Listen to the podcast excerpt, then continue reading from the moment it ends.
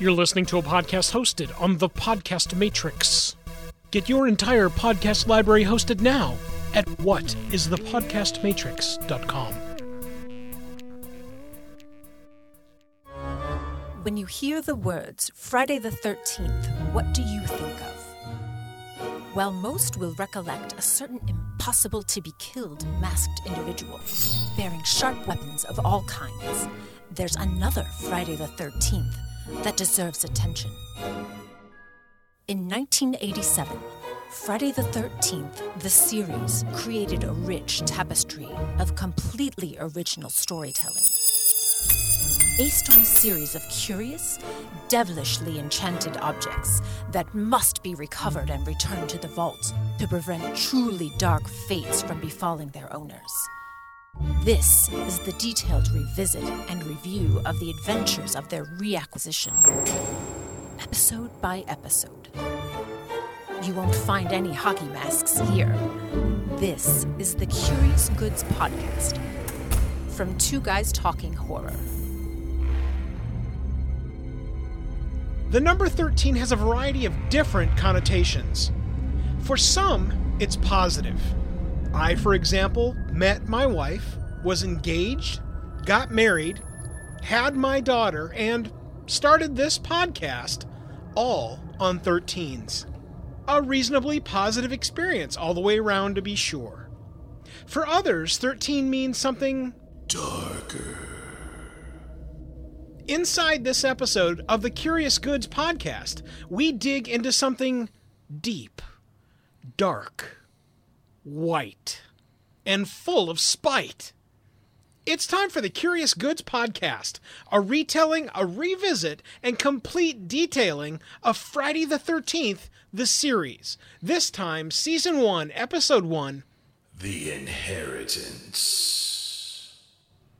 Greetings, everybody. I'm Mike Wilkerson, one of your hosts. And I'm Nicholas J. Hearn, your other host. Nick, this is a series that you and I have been talking about reviewing, I think, for almost a couple of years now. Yes. And as we begin this podcast with our review of season one, episode one, we don't usually date things, but because this was a series that launched in 1987, we are going to date this episode, i.e., beginning in the incredibly hot days of August 2018. Yes. Dog days of summer, my ass. the whole summer has been dog days. Yeah, it's incredibly hot here, but it is a perfect environment for a series that really was missed by so many. Uh, I'm not entirely sure why, and it's really why we're doing this series. Yeah. I want everyone to go and check out our 101 episode that breaks down all the detail about what Nick and I really love about this series, as well as the base foundations of the characters. But more importantly, we want you to share this series of podcasts with everybody that you know, especially those that never really dug into it or even know about it. Yes, exactly. I, I was talking uh, today inside of my workplace about this podcast launch, and I met people that weren't even born when this series came out. so, for those that are curious, please do share this. I know that there are people that know nothing about this series, but the way that it is put together, again, I'm not a big horror guy at all. right, right. But what this series is able to do is to infuse that real horror and like the I can't quite believe what my eyes are seeing into the wrapping of the recovery of these beautiful, wonderful antiques that are mm-hmm. just strewn throughout this entire series. and that's the great thing about doing this podcast with you, Mike, is that you you are not the horror guy. No, not by a stretch. But this anthology series, it's it's very different than most anthology series. is. Usually it's just, hey, we're hey, welcome to this anthology and we're going to tell you a story. And it's not going to have any connection to next week's story or last week's story. No, this is an anthology with re- reoccurring characters. Yeah, yeah. This isn't this is an overarching story about three people doing what they have to do to put basically the evil genie back into the bottle. yeah, A- And- across a variety of different objects too. Exactly, not just And- bottles, folks. Wh- wh- What's really funny too is that this series ran for about three years, and or three seasons rather. Mm-hmm. Three seasons. And the what's really fun about just taking the tick mark across those three seasons is that as time goes by, you can see that the objects change in what they actually are to meet with some of the times that we're going back on in 87 yeah. and that's it's really what i uh, again as a child of the 80s literally having i I graduated in 1988 this is a fun revisit because i know that when i first started watching this it would it would have probably have been with my dad late at night because this was a late night series Oh, yeah. uh, it was not prime time at the beginning of the series launch and uh, again, I, I, I have so many memories of the different things that are introduced, but I know that I have not seen all of these episodes. And so this is going to be something really special. Oh, yeah. A complete revisit and, again, a retelling uh, not only of what we remember seeing, but of what we are now seeing, especially as adults inside of this scene. I mean, it, it, all of this looks completely different to me now. Yeah. wi- without question. But, Nick, first, some quick housekeeping. This podcast benefits from editing via the Editor Core. For those of you that have podcasts already, look, we don't have to sugarcoat anything for you guys. You guys know that editing podcasts is the least fun part of everything that you do inside of being a podcaster, especially a professional podcaster like Nick and I. Right. And so being able to offload that work into a core of trusted people that know exactly what they are doing, especially with the feedback that you offer to them, mm-hmm. is incredibly important in making sure that you have something professional sounding, but more importantly, something that someone else is crafting while you're capturing more content. Oh yeah. Oh yeah. And so uh, we want to always stroke the wonderful powers over at the Editor Core. EditorCore.com will get you all of your podcasting needs done right now, cost effectively, no headaches, and continue doing it to make your podcast soar. Check them out at EditorCore.com. The Podcaster Matrix. Nick, I remember a conversation I had with a dude who said that he had to pick only the first 18 podcasts he'd ever made. And he's got a couple of hundred, really. Right. And I said, What do you mean you got to pick 18 of your episodes? And he says, Well, I, I just, I really can't afford to put my entire library of podcasts online with most of the major hosts that are available. Yeah. And I'm like, Oh, really? Well, we, we went and looked at the pricing. And the pricing is absolutely fair. But again, for those that cannot afford to have a couple of hundred, you know, two, three hundred episodes of a podcast online and inside of one of the hosting options, what you really need to do is you need to check out podcastermatrix.com. What you're going to find over there is a great place that you can either just have wide open ranging space for your entire podcast library that won't break the bank, Yeah. or a variety of other services that are going to help market your podcast and find you a bigger audience. It's basically a smorgasbord, a little bit of a a la carte, if you will. It really is. You get to pick how deep you want to go. You get to choose how much money you want to spend. Uh, it's all completely throttleable. So if you want to go uh, better services and more services for a series of months, or chalk it back down for a month, or if you shut your podcast down for a series of months, you can take care of all of that. You can find all the details about Podcaster Matrix over at podcastermatrix.com. Tell them that the Curious Goods podcast sent you. All right, Nick, enough housekeeping. It's time to jump squarely into our review of Friday the 13th, the series, Season 1, Episode 1. The inheritance.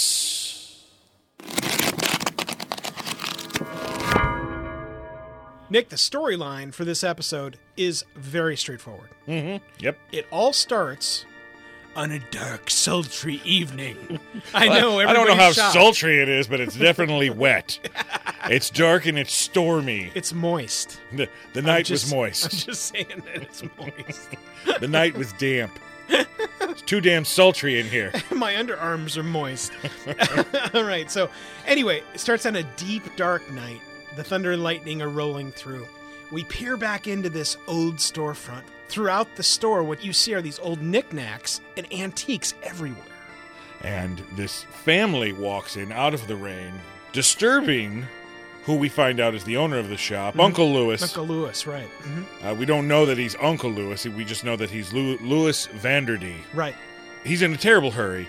He, he really has no time for, for customers, even though his, his door does say open. Yeah. I, I would call him frantic. Actually. He is very frantic.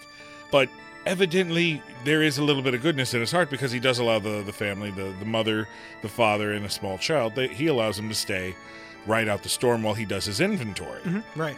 So Lewis begins his inventory, and as the family is sifting through the wares that are available inside the antique store, the little girl stumbles upon a China white doll. And this China White doll is so captivating, she decides she's going to steal it. Evid- Evidently, I mean, she's I just mean, gonna. why not? She grabs a damn doll and she runs out the back door Into the rain. and into the rain, where she's watched by these two random guys working on a car. Hey, little girl, where's your parents? But you know what? This girl, uh, she's a snot. She's a pain in the ass. This is this is this is a spoiled little brat child. She's like, "Get away from me, go away!" And the doll, the doll is alive. The doll starts talking and actually cuts the throat Yeah. of one of these guys. Yeah. And then she takes the doll and runs back inside the store. And she is summarily punished by the pseudo mom, not her mom. You're not, my the mom. My mom's dead. yeah. The father gives up, and so the family leaves. And then hilarity ensues. So Lewis, uh, very upset that the doll not only was taken, but supposedly evidently drew blood, uh, has evidently had enough. I don't know what he's had What enough of. means, right? Yeah, exactly. So he's grabbing a whole bunch of stuff from around the store, and he goes downstairs, and there's this ominous vault, Mm-hmm. Vault. Yeah. that that appears. It's behind a brick wall that's been broken open. broken open. Yeah. Yeah. So he starts shoving all this stuff into this vault, and he's like, "Never again, no more. I've had enough. No more innocent blood will be uh, uh, spilled." Uh, along with the doll. The yes, doll is one of the, the doll is also in in the uh, mm-hmm. one of the things that gets tossed into this vault. right. Evidently, there's this force or being that's not very happy with Lewis because Lewis jumps into a freight elevator and apparently wants to go up to the awesome dry area that isn't nearly as moist as where he's going to go eventually. However, he ends up going into the sultry confines of hell uh, after the bottom of the freight elevator. to hell. Straight to hell. Right.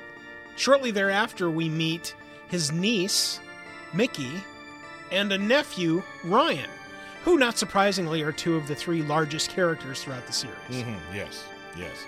They're very opposites. You know, uh, Mickey is very prim, very proper, evidently engaged to a well-to-do lawyer.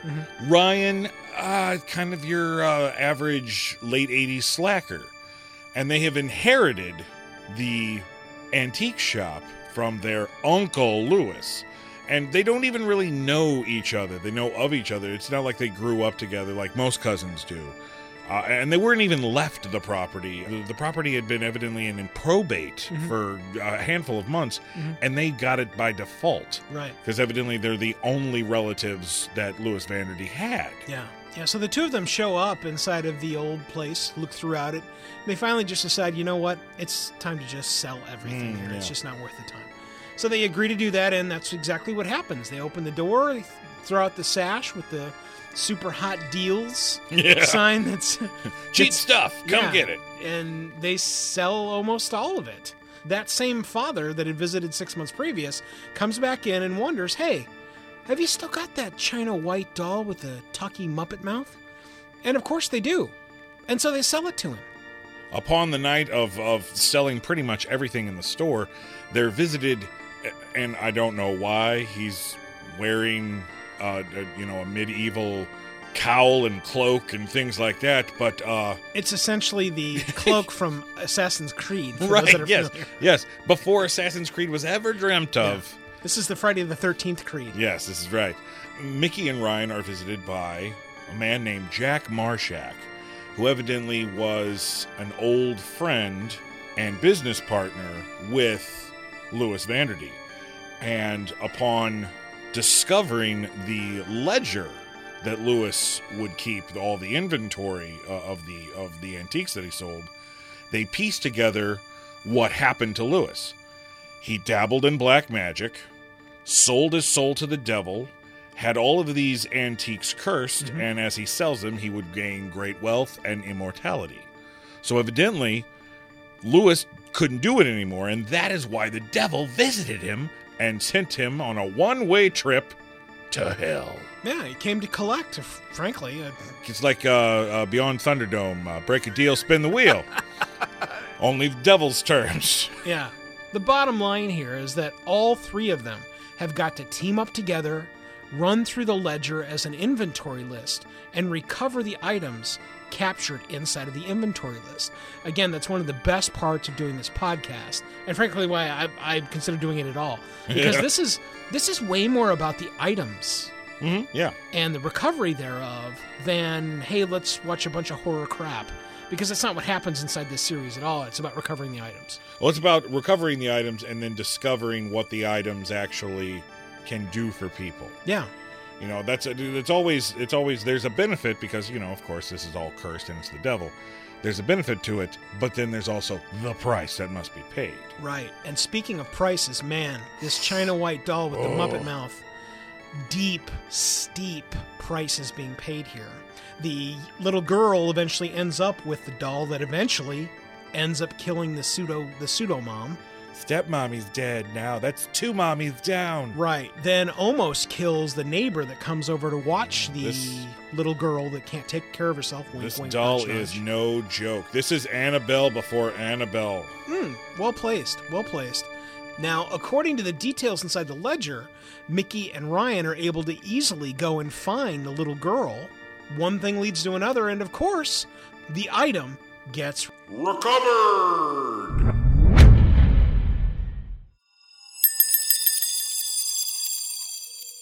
Setting the mood.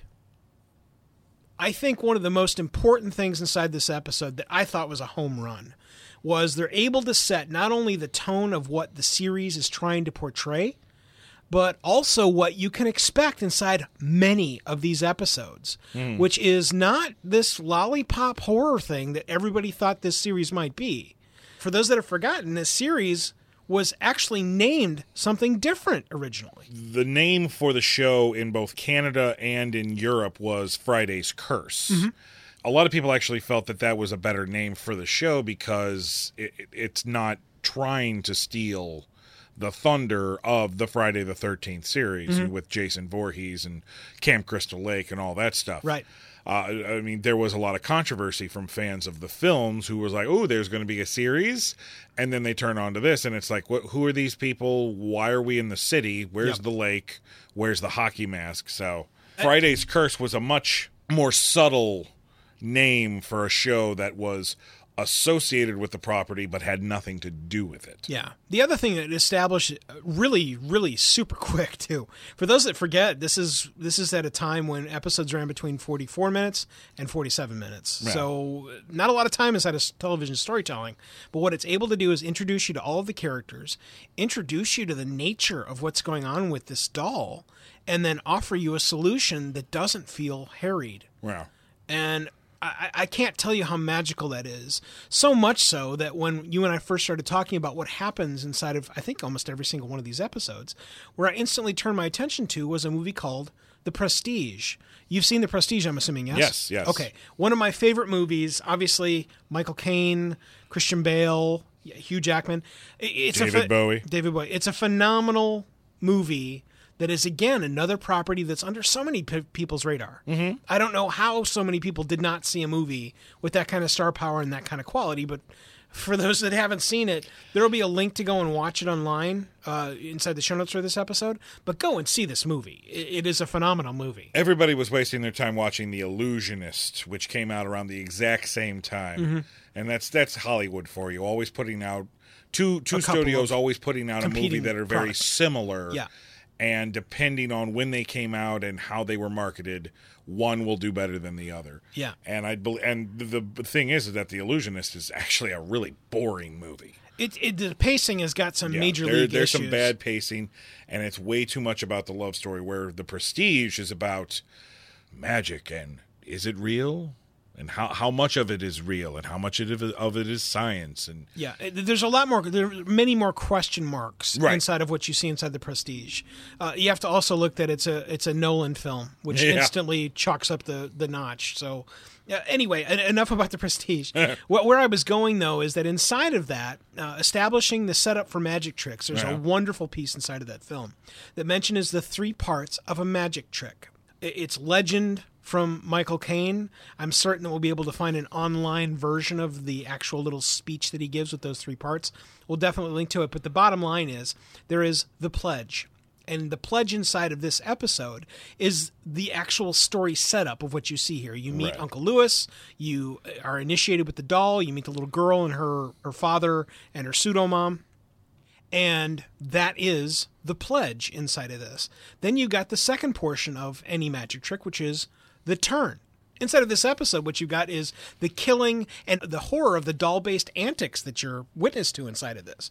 It's one of my favorite parts inside of this whole thing because all of the horror is absolutely well placed. Mm-hmm. Yeah. There's there's nothing campy at all inside of this. And you think to yourself, okay, well, you know, this could just turn into another child's play where you got Chucky running around in multicolor outfit. Well, this doll that they've gotten, it's this stark white, really creepy ass looking doll with blue Right. eyes. Oh, yeah. They really, really did a, a really great job of that. The last piece of any magic trick is, of course, the prestige, which is what they named that film. And inside of this episode, the prestige turns out to be the actual recovery of the doll. Mm. And I don't remember enough of the other episodes because I, I haven't seen them in decades. Right, yeah. But if they follow this same pattern inside of it, I'm trying to understand how this series could possibly suck. Most of the episodes, uh, uh, where my memory is concerned, most of the episodes do end with either the recovery of the item, Mm-hmm. and if they don't recover the item, it's because something terrible has happened. Mm. And I think that that's few and far between. But mostly, it's okay. Another another cursed object has been tossed into the vault successfully.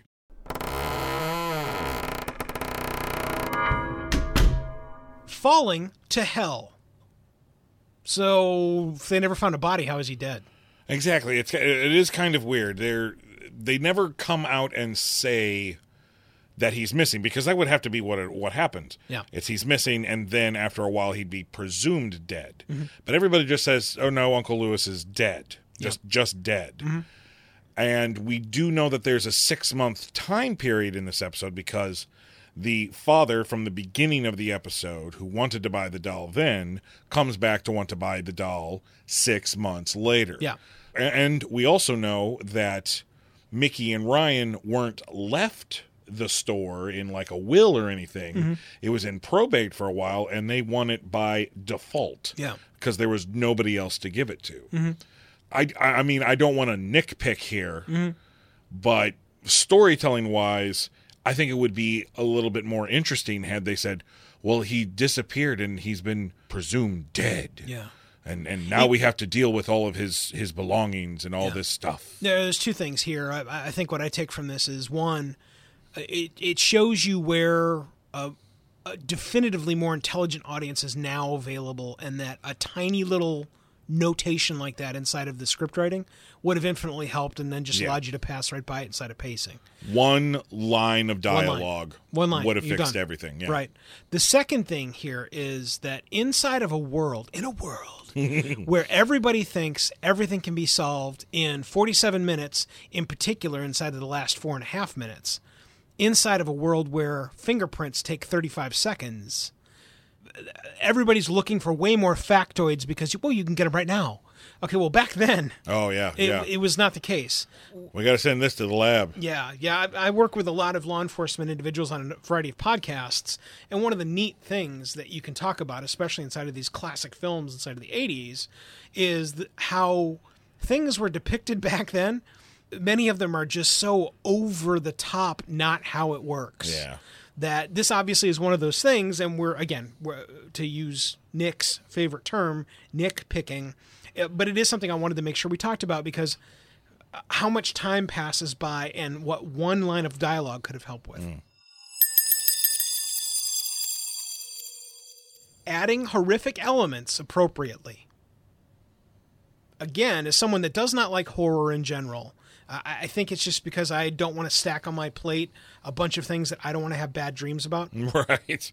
finding things that are going to stoke my mind, especially as we've structured this podcast, which, by the way, folks, for those that are curious about anything that Nick and I do together, we typically talk about about five or six times more things Oh yeah. that are inside of this podcast that are encapsulated in about six things. But it's to be expedient on the episode to run through a very large library. The gist here is that adding the horrific elements throughout this story appropriately so that it doesn't fall into Chuckyville and that there is no time inside of this, even when the little girl is laughing, Mm, yeah. that you laugh. There's there is none of that. There isn't any of that. You know, where they either have stabby piano sounds or an inappropriate clarinet playing, or they don't have any of that where it's campy and over the top in the front load of this episode. And I think that that's incredibly appropriate because this is horrific. This is a doll, a child's plaything, enchanting a child to then go and murder. Mm-hmm. Not funny. And I love that they're able to depict that inside of this appropriately because we don't get that nowadays. If this series were remade and they're going to take kind of one to one elements, I guarantee you there would be many of the like where the the doll's neck snaps from front to back Yeah. and all kinds of like the hair whipping around and you know kind of the the dutch angles and the the lightning crashes and the doll's eyes lighting up or something goofy where it would make you go you look at it and you would laugh uncomfortably because that's what you're programmed to do now mm-hmm. as opposed to being horrified by what you're seeing and i think that this episode does a wonderful job of making the horrific horrific It does, for the most part. Me being more of a horror connoisseur, I have to say, the first time the doll hissed, I laughed sure because I was not expecting Sure. a doll to hiss at me. right But as the episode continues, you realize, oh, oh, this doll's serious. Yeah. Well, I think the only thing that was missing was maybe some sort of a sound effect where, you know, whenever she's enchanting the stuffed animals and then go and attack the neighbor, mm-hmm. Yeah. the where where again it is just the little dog going. I get it. No, right, right, and th- that's that's the thing. This this show was done cheap. Oh, I yeah. mean, I mean, this is the '80s. This is the '80s, late '80s. Yeah. This is a horror show in syndication. Of course, it's going to be done as cheaply as it possibly can. Yeah. I, I can forgive uh, I can I can forgive a lot, uh, especially if it has good storytelling, Yeah, yeah, which this has. Yes. The child is completely encapsulated by the doll's evil. I hate to say this because it's really it's something I don't want to say, but I love that the child is encapsulated by the doll's evil. i.e., this is not some innocent girl Right. that is somehow tricked into doing something by this doll.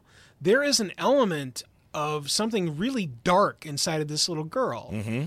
And it's portrayed wonderfully. In fact, I- I think almost twisting to the other end. So, and that it's there's nothing accidental going on here No, no. when you have the first conversation with Mary inside the antique store originally, there is no doubt that there is something very serious going on when it comes to not feeling it when it comes to her pseudo mom.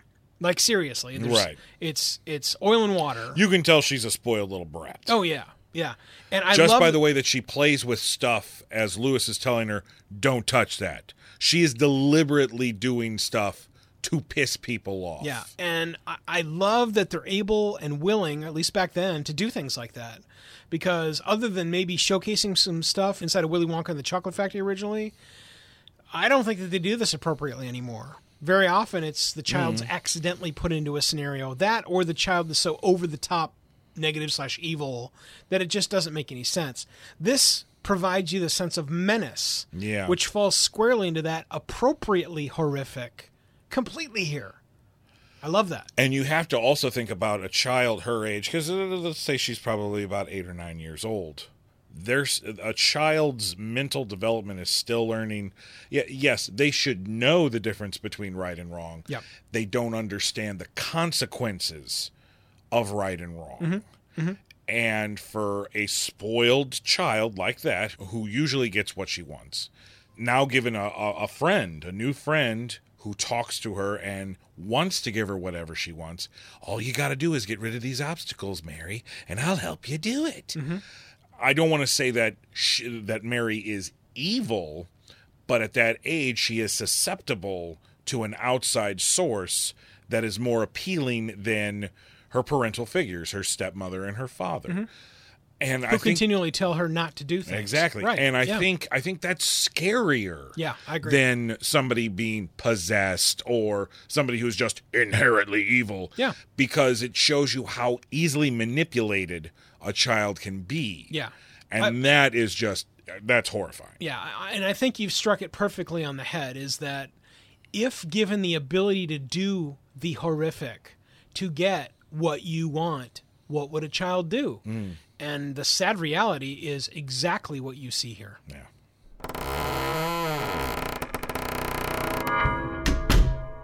The immunity factor of the family. This was very interesting. They're inside of the spinny merry-go-round, which was which was awesome. The only thing that was missing was like a Arnold Schwarzenegger inside of Total Recall moment when it, when he's like holding on to the rail and his feet are dangling backwards as the as the merry-go-round is spinning. That's the only thing that was missing here that might have made this cooler. Is if all all three of them are holding on. And what I said was, why doesn't the guy just let go and it would instantly knock off the kid and or the doll?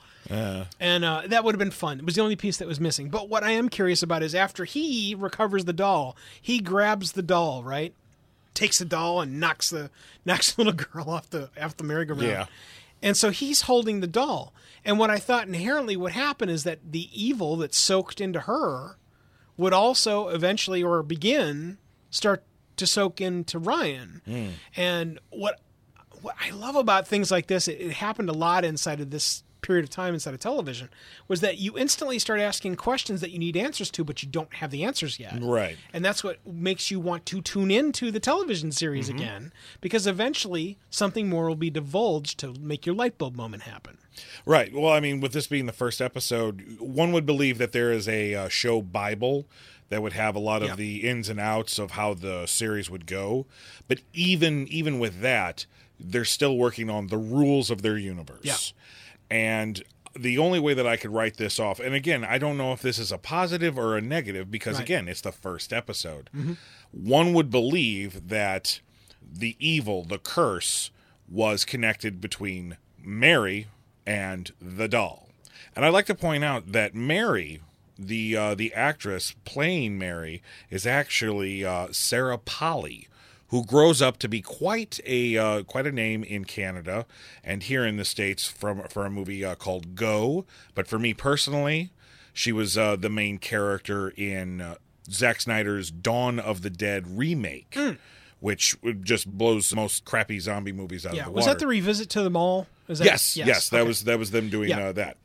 I believe that the connection, once it's severed, just stops all of the hoodoo voodoo. Oh, okay. I, and and that's really all, all that I can. Uh, that's the the cool part is that I'm okay with that. and, Yeah, and I'm okay with that you- too, You know, you know why I'm okay with it? Because back in the back in the middle '80s, before everything had to have three sequels, that's what happened. Yeah. the stories would just end, and now you get something else. right. And uh, I think that might be the other encapsulation of why I appreciate these episodes is because these are way more about being way more Twilight Zone esque than they are about being about some stupid horror movie. And I've always appreciated, regardless of the content, regardless of the ilk, regardless of the generation, those series that put themselves into the vein of what goes on inside of Twilight Zone. It's why so many things inside of the new streaming services that didn't even exist back in the 80s Right. are now so successful. The ones that I can think We're of. actually getting a resurgence of the of the anthology shows. Yeah, yeah, i- it's huge. There's a there's a variety that we'll link to inside the show notes for this episode. The one that I can think of just off the top of my head, and there's a couple, uh, is Black Mirror, and yes. it's something I think we're five or six episodes into whatever the hell the season one is. I I, I don't know the structure of it good enough to, to to be able to explain it to people, but there are a series of episodes inside of that that I'm telling you are a class number one episodes, and they fall squarely into the it's not quite horrific. But what I love about the Black Mirror stuff is that it's all got that super technology bend, and I Mm-hmm. Well, you know why it's really called Black Mirror, right? No, I'm holding up my cell phone to uh, to Mike right now. What do you see? I see chubby fingers. Well, no, you see a black mirror. Oh, That's why it's called Black Mirror. It's the it's when your device is off okay.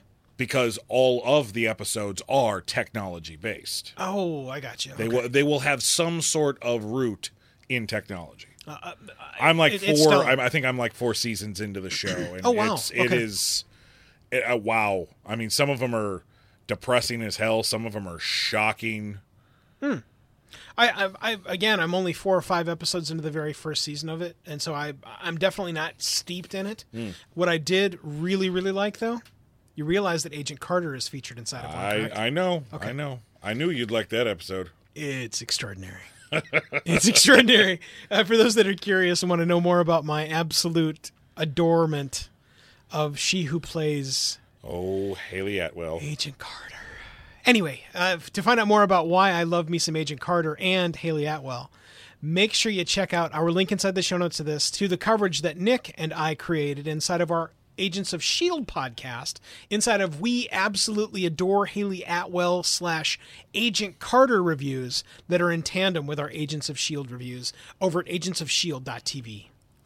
The last thing that I want to add in about the immunity factor that deals specifically with what's going on with Ryan mm. inside of the recovery of the doll, almost all of the effects inside of this are practical effects. It really does make the difference. It showcases what was available back then, including the flying around. Uh, Pieces of merchandise that obviously are items that we're either going to find or accidentally be glanced upon inside of future episodes. Yes, they were translucent Yeah. and flying around. And Yeah. yeah, you can definitely tell they do not hold up to today's standards. But again, remember, this was 1987. Yeah, and for those that are curious, we're not going to wail on all of the effects that look reasonably, hey, look, it's 1987, 88, 89. We're, we're not going to dig in super hard on that because that's just what it is. Right. Oh, yeah. You- You're going to have to look at it and judge whether you think it's good enough for yourself because we're not going to harp on all of it. Good, good. Well, we're running long inside this episode review of the first episode of Friday the 13th, this series, Season 1, Episode 1, The Inheritance. We will be right back. The hunt is still on for the growing number of enchanted items. Return immediately to help us complete the journey. Right after these messages. Wouldn't it be cool if your advertising could last forever? It can with perpetual advertising. Here's how it works magazine, radio, and television ads are efforts that people might see or hear once and then they're lost forever. Perpetual advertising provides you with the chance for repeat exposure and replayability weeks, months, even years after it's originally inserted inside a podcast. So even if your advertising is included in a podcast years ago, those efforts are still impactful, providing you with true return on investment, real impact, thanks to perpetual advertising. Are you ready to change the way you and your company or organization advertises? Find out more and launch a unique perpetual advertising effort now by visiting twoguystalking.com forward slash sponsors. Thought about a career in voiceover? Need a great, cost effective on hold message for your organization or business? Don't know where to start? Check out The Voice Farm, your one stop shop for voiceover needs. Check it out now by accessing The Voice Farm at voicefarmers.com and see what difference can be made with a company that is truly outside the box. From the Voice Box, voicefarmers.com. That's voicefarmers.com.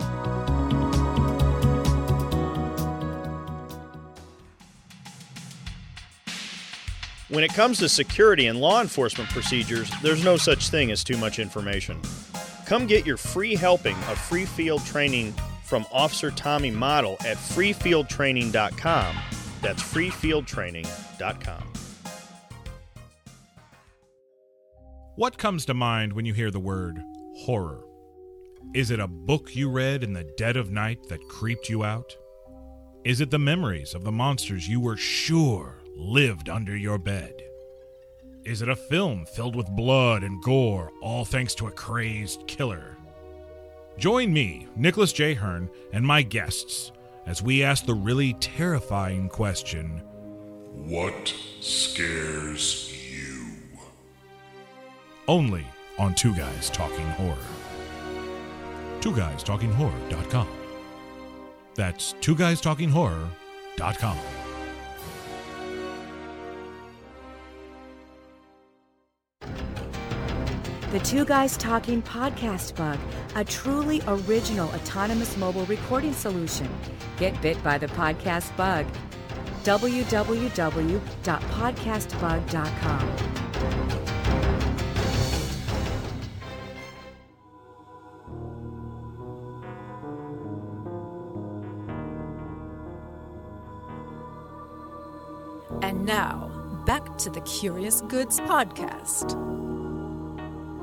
Everyone, welcome back to the Curious Goods Podcast, a retelling, a revisit, and complete detailing of each and every episode of Friday the 13th, the series. This time, Season 1, Episode 1 The Inheritance.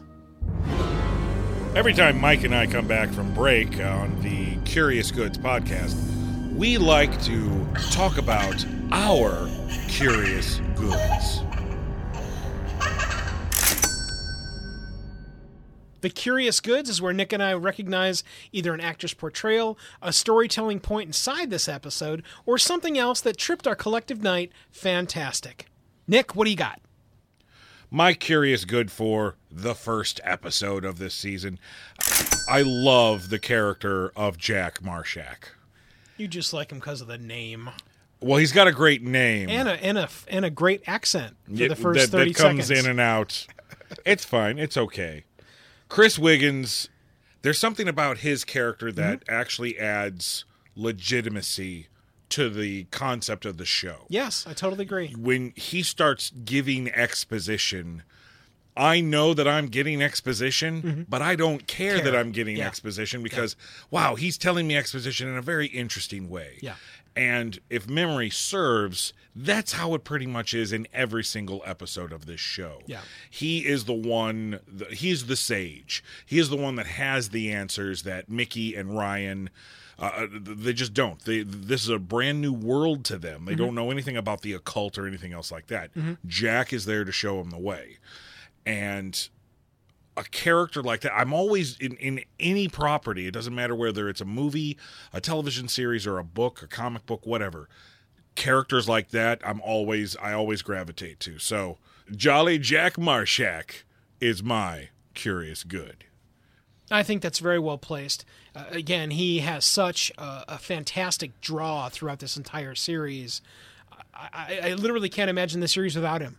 The two Utes the two youths could not carry. What's a. Ute? Yeah, the two the, the two Utes could not carry the program. right And if so it I'm- was yeah if it was just micki and and, and ryan it would have died very quickly. right Anyway, my curious good inside this episode has got to be watching a mother, even though you don't like her, die.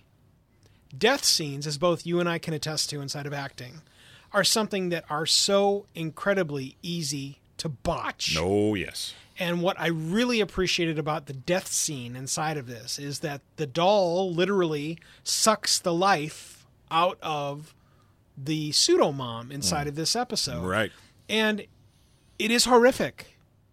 There isn't any of that Jabba. There isn't any of that. yeah It is a horrific scene, and it's done terribly appropriately so that you'd never want to see it again. yeah Okay, well that that's how you're going to get people is by doing things like that.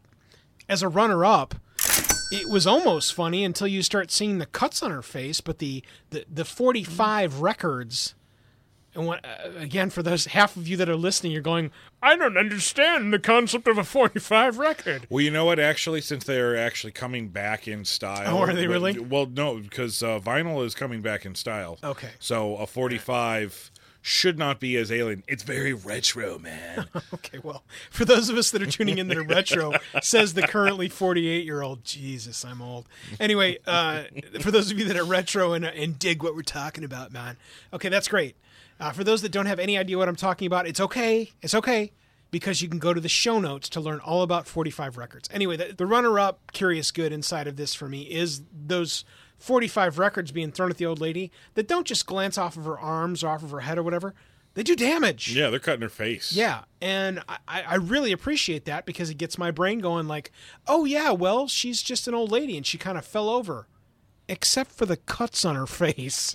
The cuts on her face and the, the marks on her neck where she was being strangled. Yeah. Oh, and, and, the all- broken neck from the and- from the fallen now not fallen Right. And and Shelving. throughout the whole time, the little girl is laughing about it. And- and you- you and I For talked a little bit about both this. times. Yes, yes, absolutely. And it's not the laughing like, and now you laugh with the girl. It's not. It's where you look at her and you go, "Uh, not right. Yeah, what, what, th- what- there's what's something not right. you? Yeah, yeah.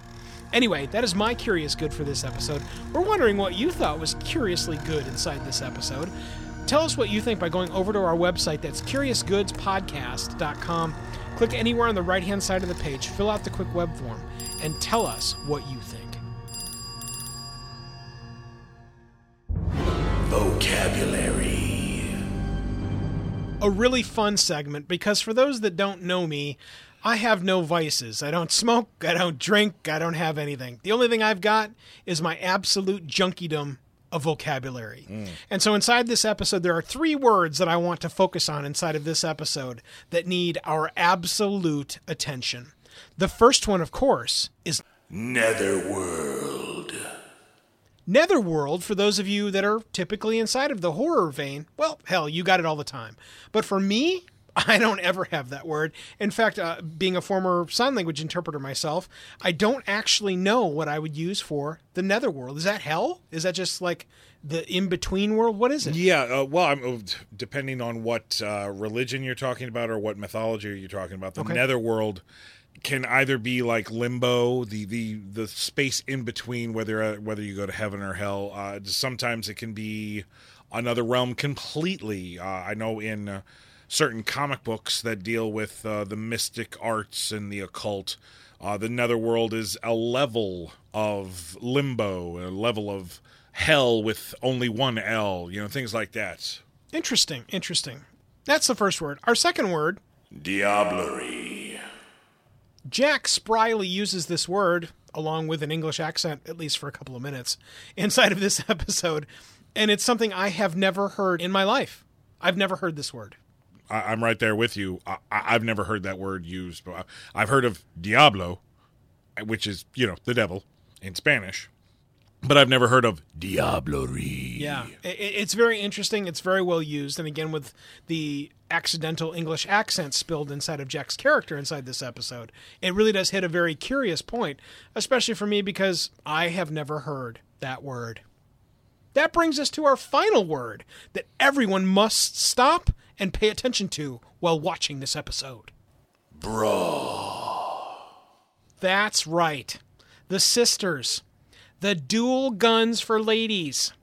Nobody had the couple of catcher's mitts slash over the shoulder boulder holster. And someone needed one terribly inside this episode. Well, that could be debatable. I agree with that. I mean, I'm not being sexist here, but I I believe one of the reasons why Robey was cast on this show is that she is easy on the eyes. Oh, smoking hot. For for those for those that either have no idea, you happen to be listening to this podcast and have listened because it's Nick and I, whatever, uh, and have never seen Robey. You guys need to go check out the picture of Robey that we'll post inside the show notes for this episode. She was a, a very, uh, absolutely exquisite Smoking hot. woman. I'm I married a redhead, so you know it's Uh, she's gorgeous. She's Absolutely absolutely, gorgeous. She she was gorgeous back then. She's aged into a wonderfully gorgeous older lady now. product of the times. Yes. Yeah, you know, sometimes you didn't wear a bra in the late '80s. You know, that it was a it was a personal choice. I support her, even though she had no support on her. Anyway, those are the vocabulary words for this episode. We want to know if you guys found one that we missed here inside of this listing. Again, go over to our website over at curiousgoodspodcast.com. Click on the right hand side of the page, fill out the quick web form, and tell us what other valuable vocabulary we missed.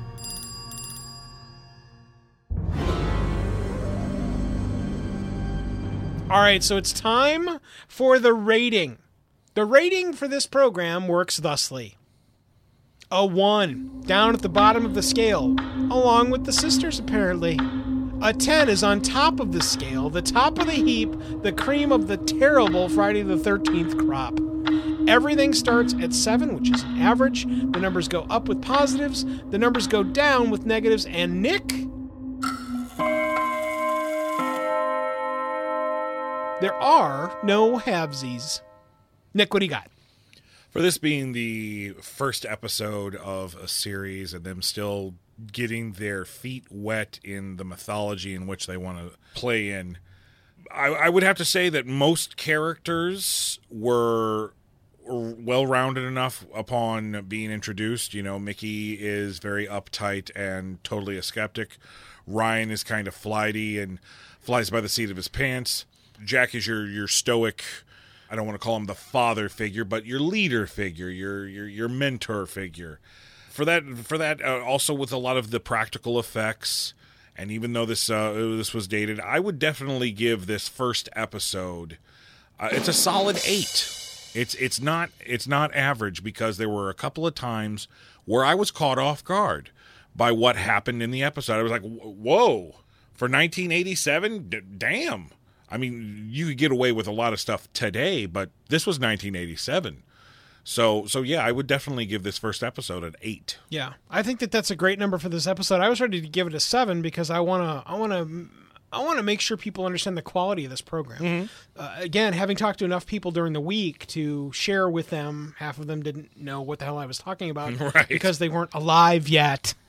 oh Jesus! Or some of them were too busy watching other anthology shows. There were a Yeah. lot of anthology Yeah. shows going on at this point in Yeah. time. That, or I'll tell you what. I mean, the, just like me, there's a bunch of people that would have seen Friday the Thirteenth and just skip by it. No, I- true, I, true. I, I'm telling you that if my dad had not watched this, I probably would have skipped this too because I just I didn't have the interest. Hmm. I didn't have the interest at all. Uh, the, the, just as I was going to give this episode a seven, but uh, the things that you call into question, I think, are incredibly valid, especially that what they were doing back then during a late night based episodic television series was way up there. And so I too am going to give this episode an eight.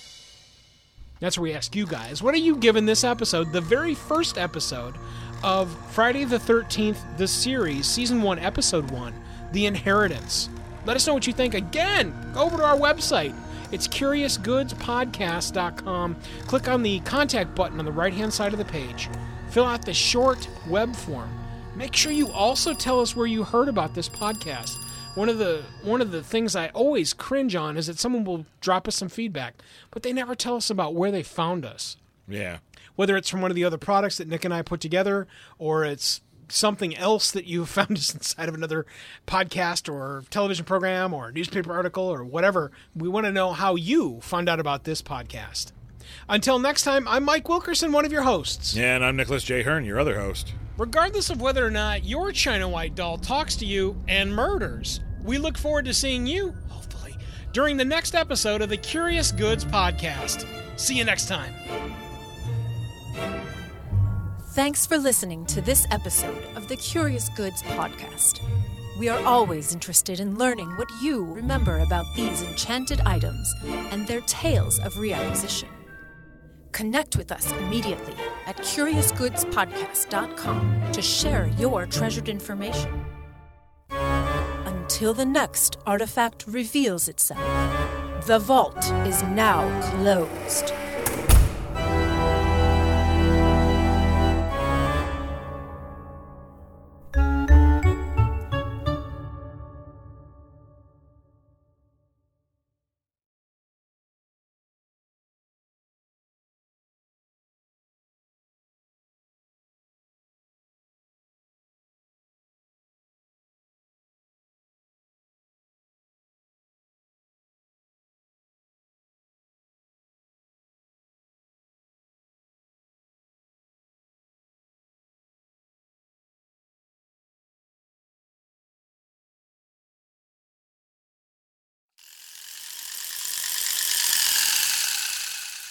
You'd be surprised if you really tried that how fast you'll hurt yourself. I need to be careful with that. All right.